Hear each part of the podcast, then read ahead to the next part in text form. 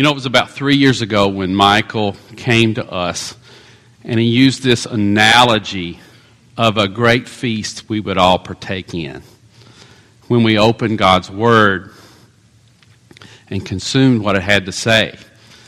So imagine this, if you will, that God has sent us someone who delivered us the appetizers in Greg Ivy.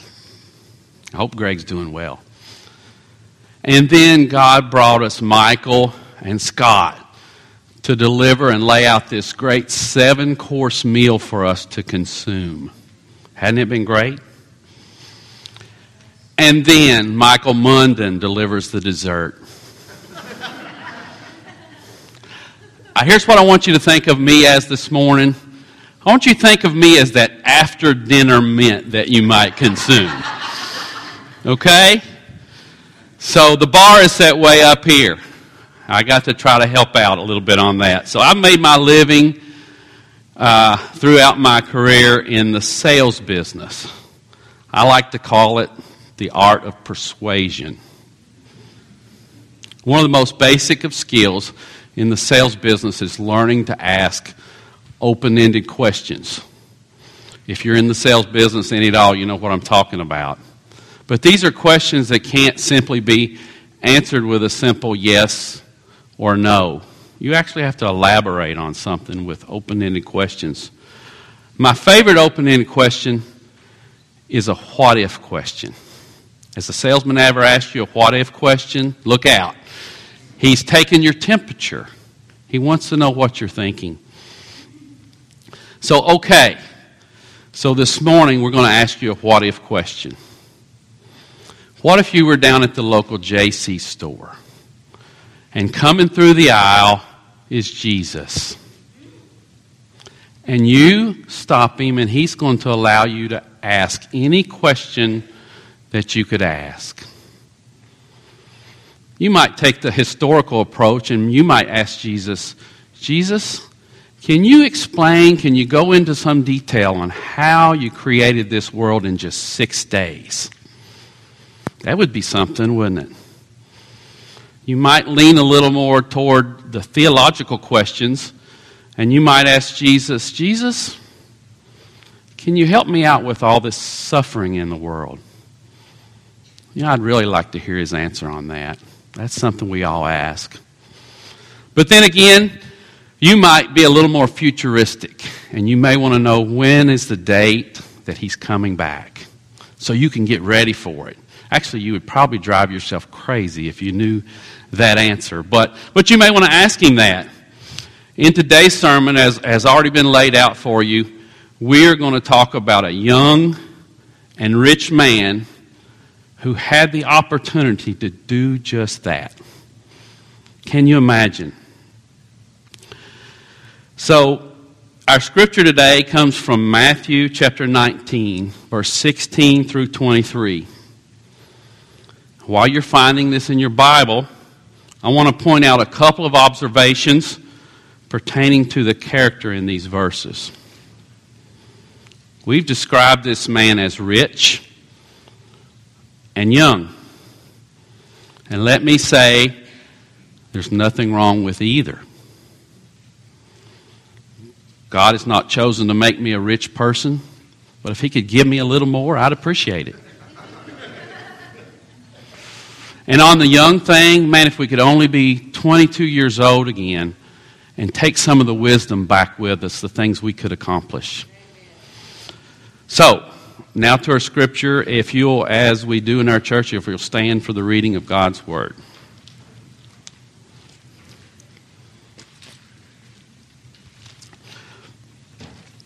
Just then a man came up to Jesus and asked, Teacher, what good thing must I do to have eternal life? Why do you ask about what is good? Jesus replied, There is only one who is good. If you want eternal life, keep the commandments.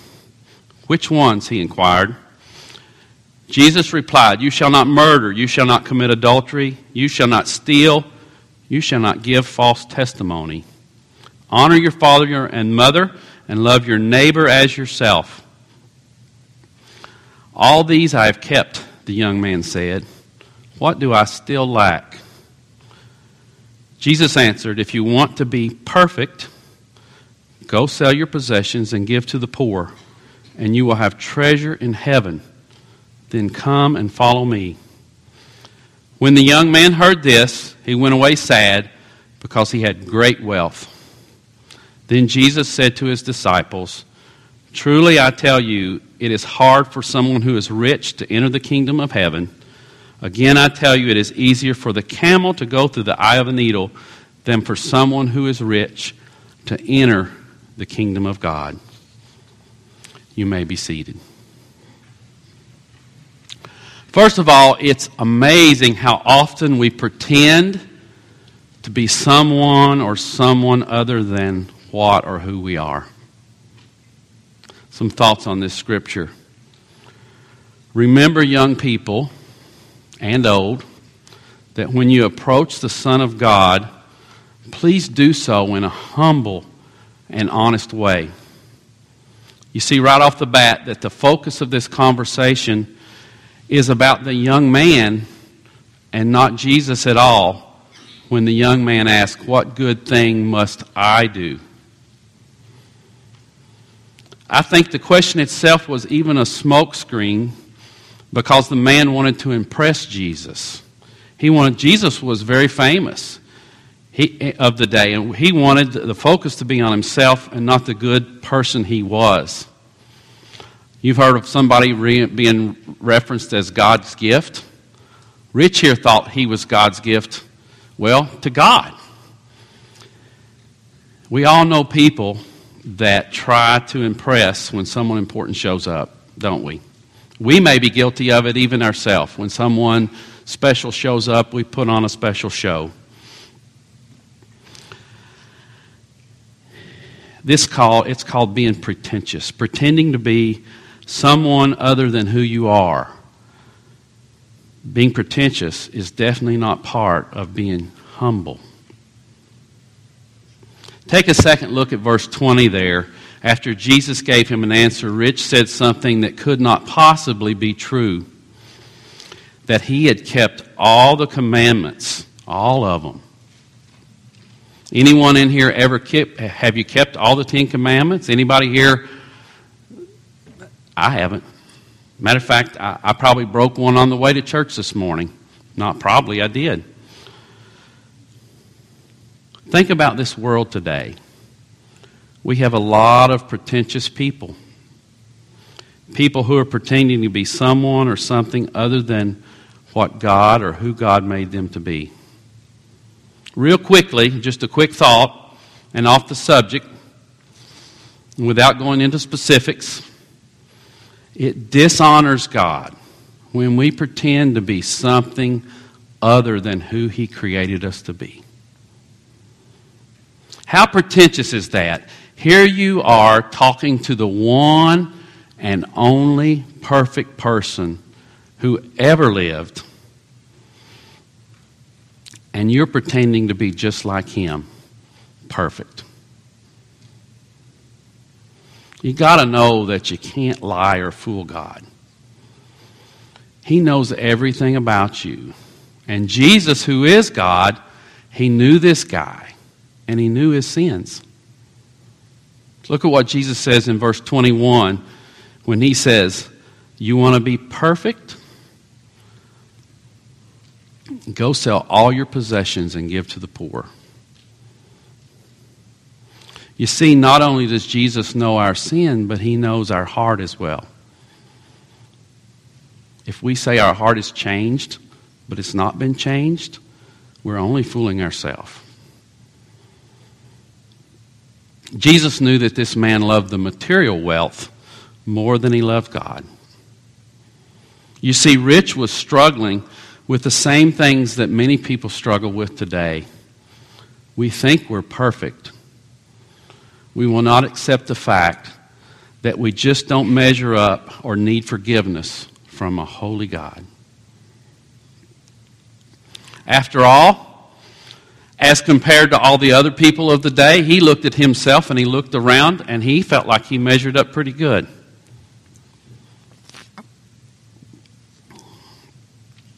That's sort of what the world thinks today. Men are fooled by what I call the scales theory when they look around and see others and say, God, I guess I'm doing pretty good because I'm not doing what this person's doing or I'm not doing what that person's doing. We've, we've been convinced that we should measure up to others when God requires that we measure up to His standard. The standard by which we are to be judged is not other sinful people, but a perfect and holy God.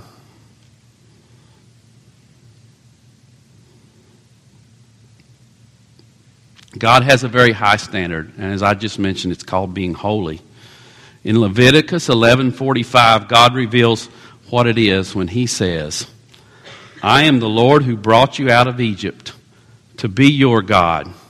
Therefore be holy, because I am holy. He means perfect. Holy means perfect in every way. That means keeping all of the Ten Commandments all of the time.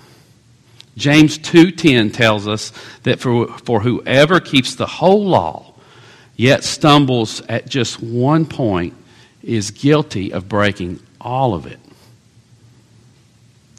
when we commit that first sin, we no longer have a shot at holiness on our own.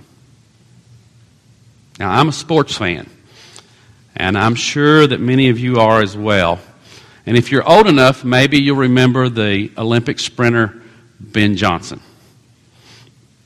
He was a talented runner who ran, uh, he was from Jamaica, but he ran for Canada back in the mid 1980s. One of his contemporaries was the powerful runner Carl Lewis, who held the world record at that time. Ben and Carl were dedicated to the 100 meter sprint. The man who wins this race in the Olympics will be known as the world's fastest man. What a title! The world's fastest man. In the previous Olympics in 1984, Ben had lost to Carl and won the bronze medal by, and losing by just a fraction of a second. He was tired of losing to Carl. He was obsessed. And he wanted to get better at all cost. Nothing is going to stand in Ben's way. So he worked very hard at getting off the starting blocks and felt that if he could improve, he might also get an edge. He also studied the starters who rang out the starter pistol to look, watch their movements to see if he could get an edge that way as well. Four years went by, and it was now, Ben was now in the 1988 Olympics in Seoul, Korea. All the preparation was over, and he was ready to make it pay off. There beside him in the starting blocks was his old rival, Carl Lewis. I remember the race that day, and I remember watching this on television. And both of those guys, all of those guys in that race, they looked like thoroughbreds. They were in such shape. They were cut. You just couldn't imagine.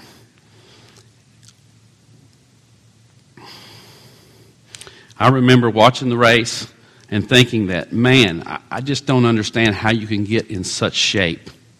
Finally, after like what seemed forever, the racers loaded the blocks and the pistol rang out. Now, let me tell you, 100 meter races don't last long. And if you make one small mistake, your history in the race. One small mistake would cost Ben the race and any of the others in the race. But he had anticipated the starter pistol perfectly. At this point, as the, as the pistol rang out, the edge was his.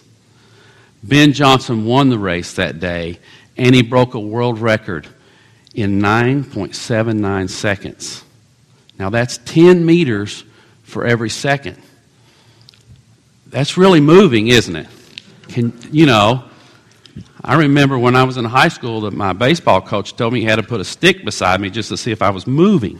So I could barely imagine a 9.79 seconds. On a side note, and just for a little perspective, today's world record is held by another Jamaican born runner, Usain Bolt. The world record today is only fractions of a second better than the race that day. After the race, and being interviewed as the world's fastest man, Ben was heard arrogantly saying, My name is Benjamin Sinclair Johnson, and this world record will last 50 years, maybe even 100. Later, he was also overheard saying, A gold medal. Now, that's something no one can take away from you. It's ironic the things we say in arrogance when we're sure we have fooled the world or maybe we fooled God. Maybe you remember the race that day. Young people, you may not. Or maybe you've heard. What a tragedy that it was when Ben was found out to be an impostor, a pretender, so to speak. That race today is called the dirtiest race in history.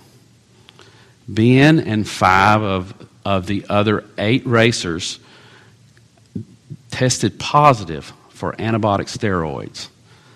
That's a drug banned by the Olympic Committee even still today because it gives those who use it an unfair advantage.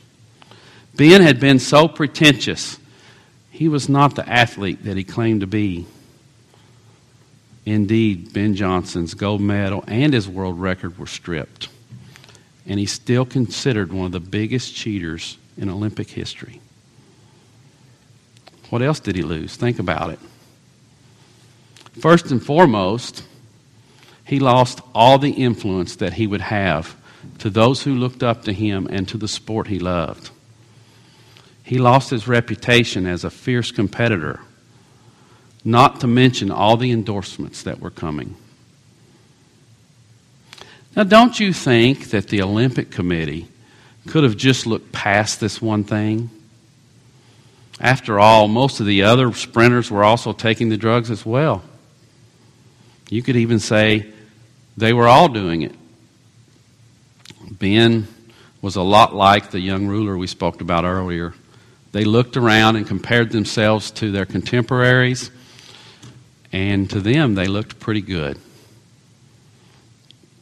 The Olympic Committee had no choice but to do the right thing and the just thing to protect the integrity of the games, and of course, the racers, all the racers that came before, and all those that came after. We serve a just but loving God. He's perfect in every way, but he simply cannot overlook sin. We've got a great justice system in our country, and I especially like the part that states that we're innocent till proven guilty. It makes us different.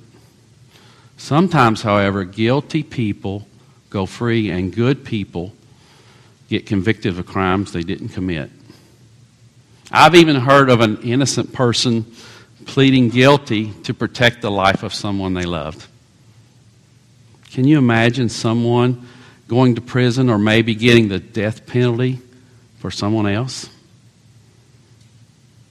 Think about it. Is there anyone in your life that you love that much that you would take the penalty for their crime? John 15, 13 says, Greater love has no one than this to lay down one's life for one's friends. I think you'll agree with me that we have the best justice system in the world, but it's far from perfect. We, we need to constantly be reviewing and making improvements to protect the innocent and punish the guilty. I'm afraid we have a, view, a, skewed view of what justice really is. I think that's why we see a lot of unrest in our country. People are calling for justice, justice and fairness, and I don't even think they understand what it is. If we search the scripture, God has given us a clear vision of what true justice is. Now, I hope you're ready for this because this alone could change how you feel about God. Exodus 21 22 gives us that view of justice.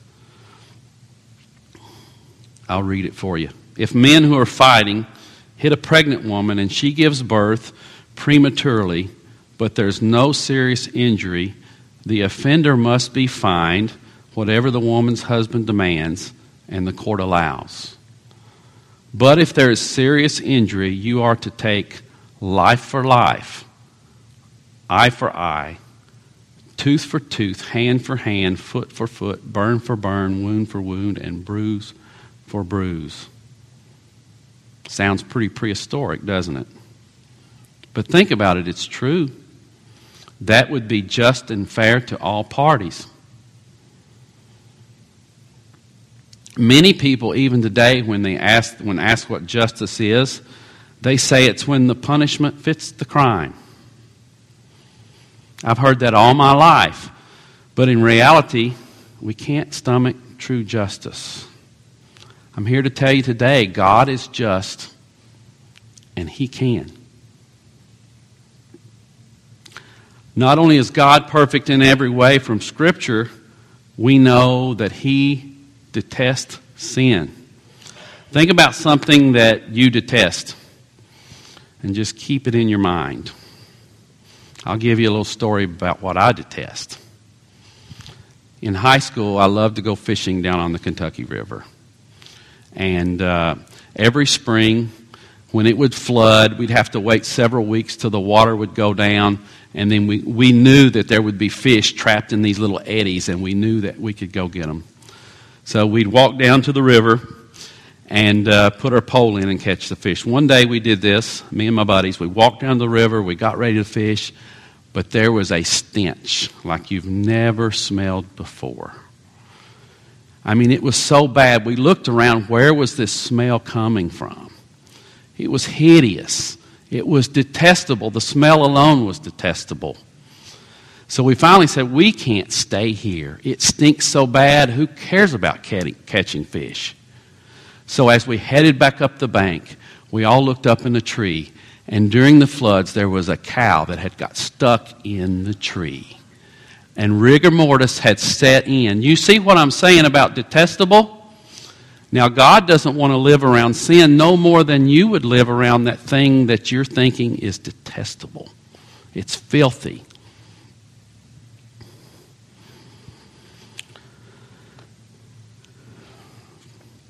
think, like justice, I think we really don't have a clear view of how often we sin and make ourselves detestable to God. Our small minds rationalize our sin and call it anything but what it is. But it's sin. Isaiah 64 6 says, All of us have become like one who is unclean and all our righteous acts are like filthy rags. We all shrivel up like a leaf, and like the winds, our sin sweeps us away. Wow. Even the things that we consider are good, as compared to how good God is, they're like a filthy rag. The reason is when we do good, even though we might say, give God the glory, really we're still just patting ourselves on the back, aren't we? We can't help ourselves. Even though God gave us everything that we have, every talent, every ability, He's provided for us. Even if you don't have any visible sin, we sin by being proud of it. I'm in trouble, folks, because I'm a proud, proud guy. Now, like the young ruler and Ben Johnson, we're all really very pretentious with God. We think we can hide our sin and being so proud of it. Now, you may go to church every time the door is open. You might sing in the choir. You might be the best evangelist this side of Billy Graham. As compared to God, who sets the standard of holiness, you're still dirt, dirty, you're filthy, and you're unclean. Let me put it to you this way In God's eyes, you're just as dirty as a murderer, adulterer, a drug dealer. And we're all doomed because of His justness. And there's a penalty that has to be paid. According to Scripture, that penalty is death and separation from God. Now, I can see your faces. That's pretty heavy stuff I'm throwing out there for you this morning. You might even be feeling hopeless right now. If we left it right there, if we left it right there, God would seem uncaring and harsh, wouldn't He? Ever asked yourself this question? Could not God just say that everything is all right? I forgive everyone. After all, He is God. He can do anything He wants. Remember, we said God is just. He's the only thing that is totally just. God's character is that He's just in every way. That's part of His holiness.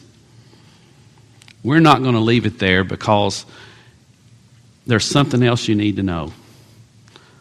I'm thankful that this is not the end of the story. God is just, and because of His justness, He can't just let these infractions go. As we said, there's a penalty and price that has to be paid.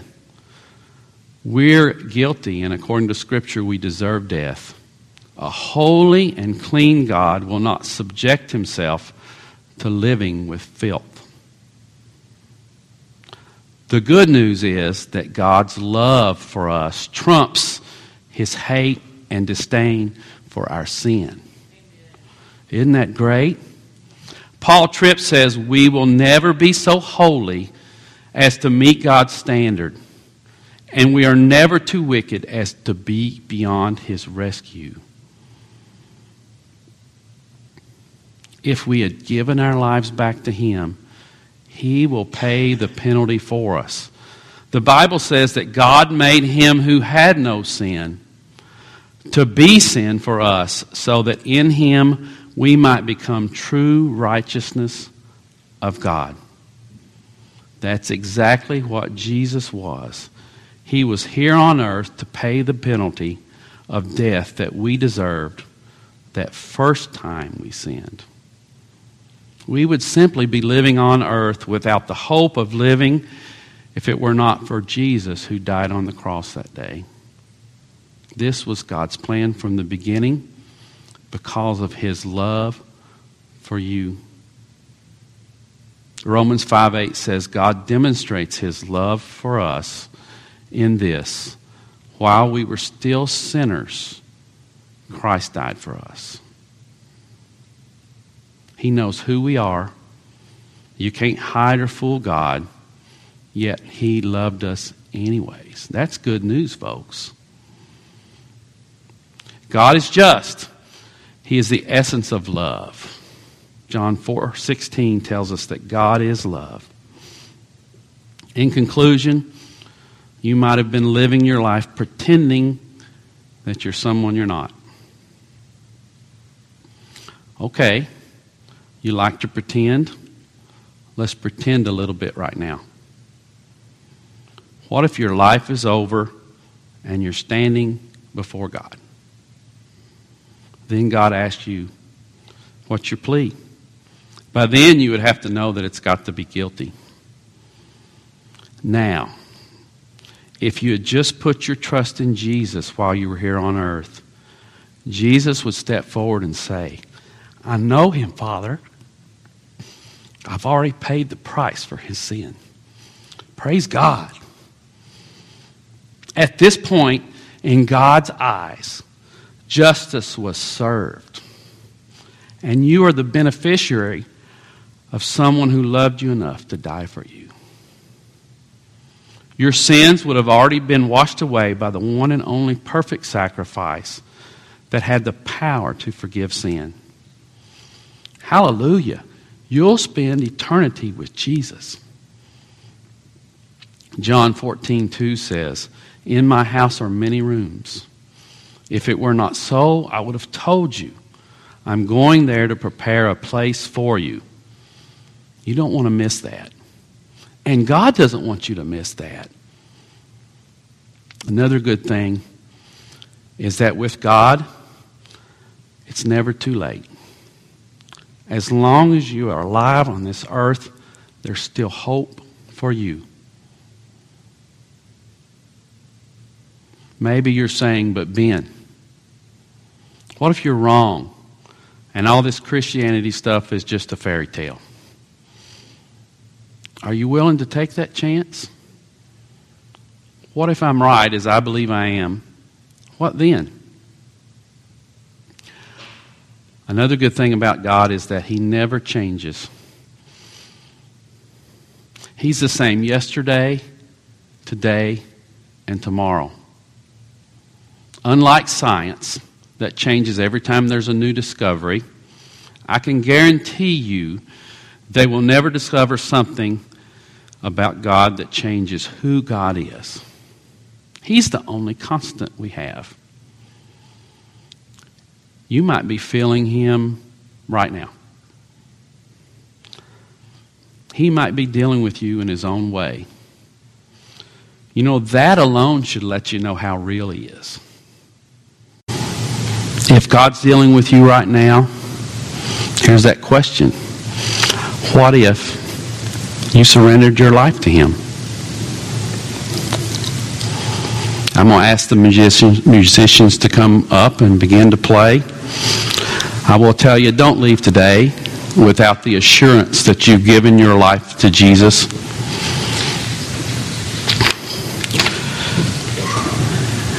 Let me pray. Lord Jesus, thank you so much for allowing me to speak your word this morning in front of all these friends. Lord, we ask that if there's anybody that doesn't know you today, that they would consider what you have to offer. Forget the world and go what's unworldly. In Jesus' name, amen.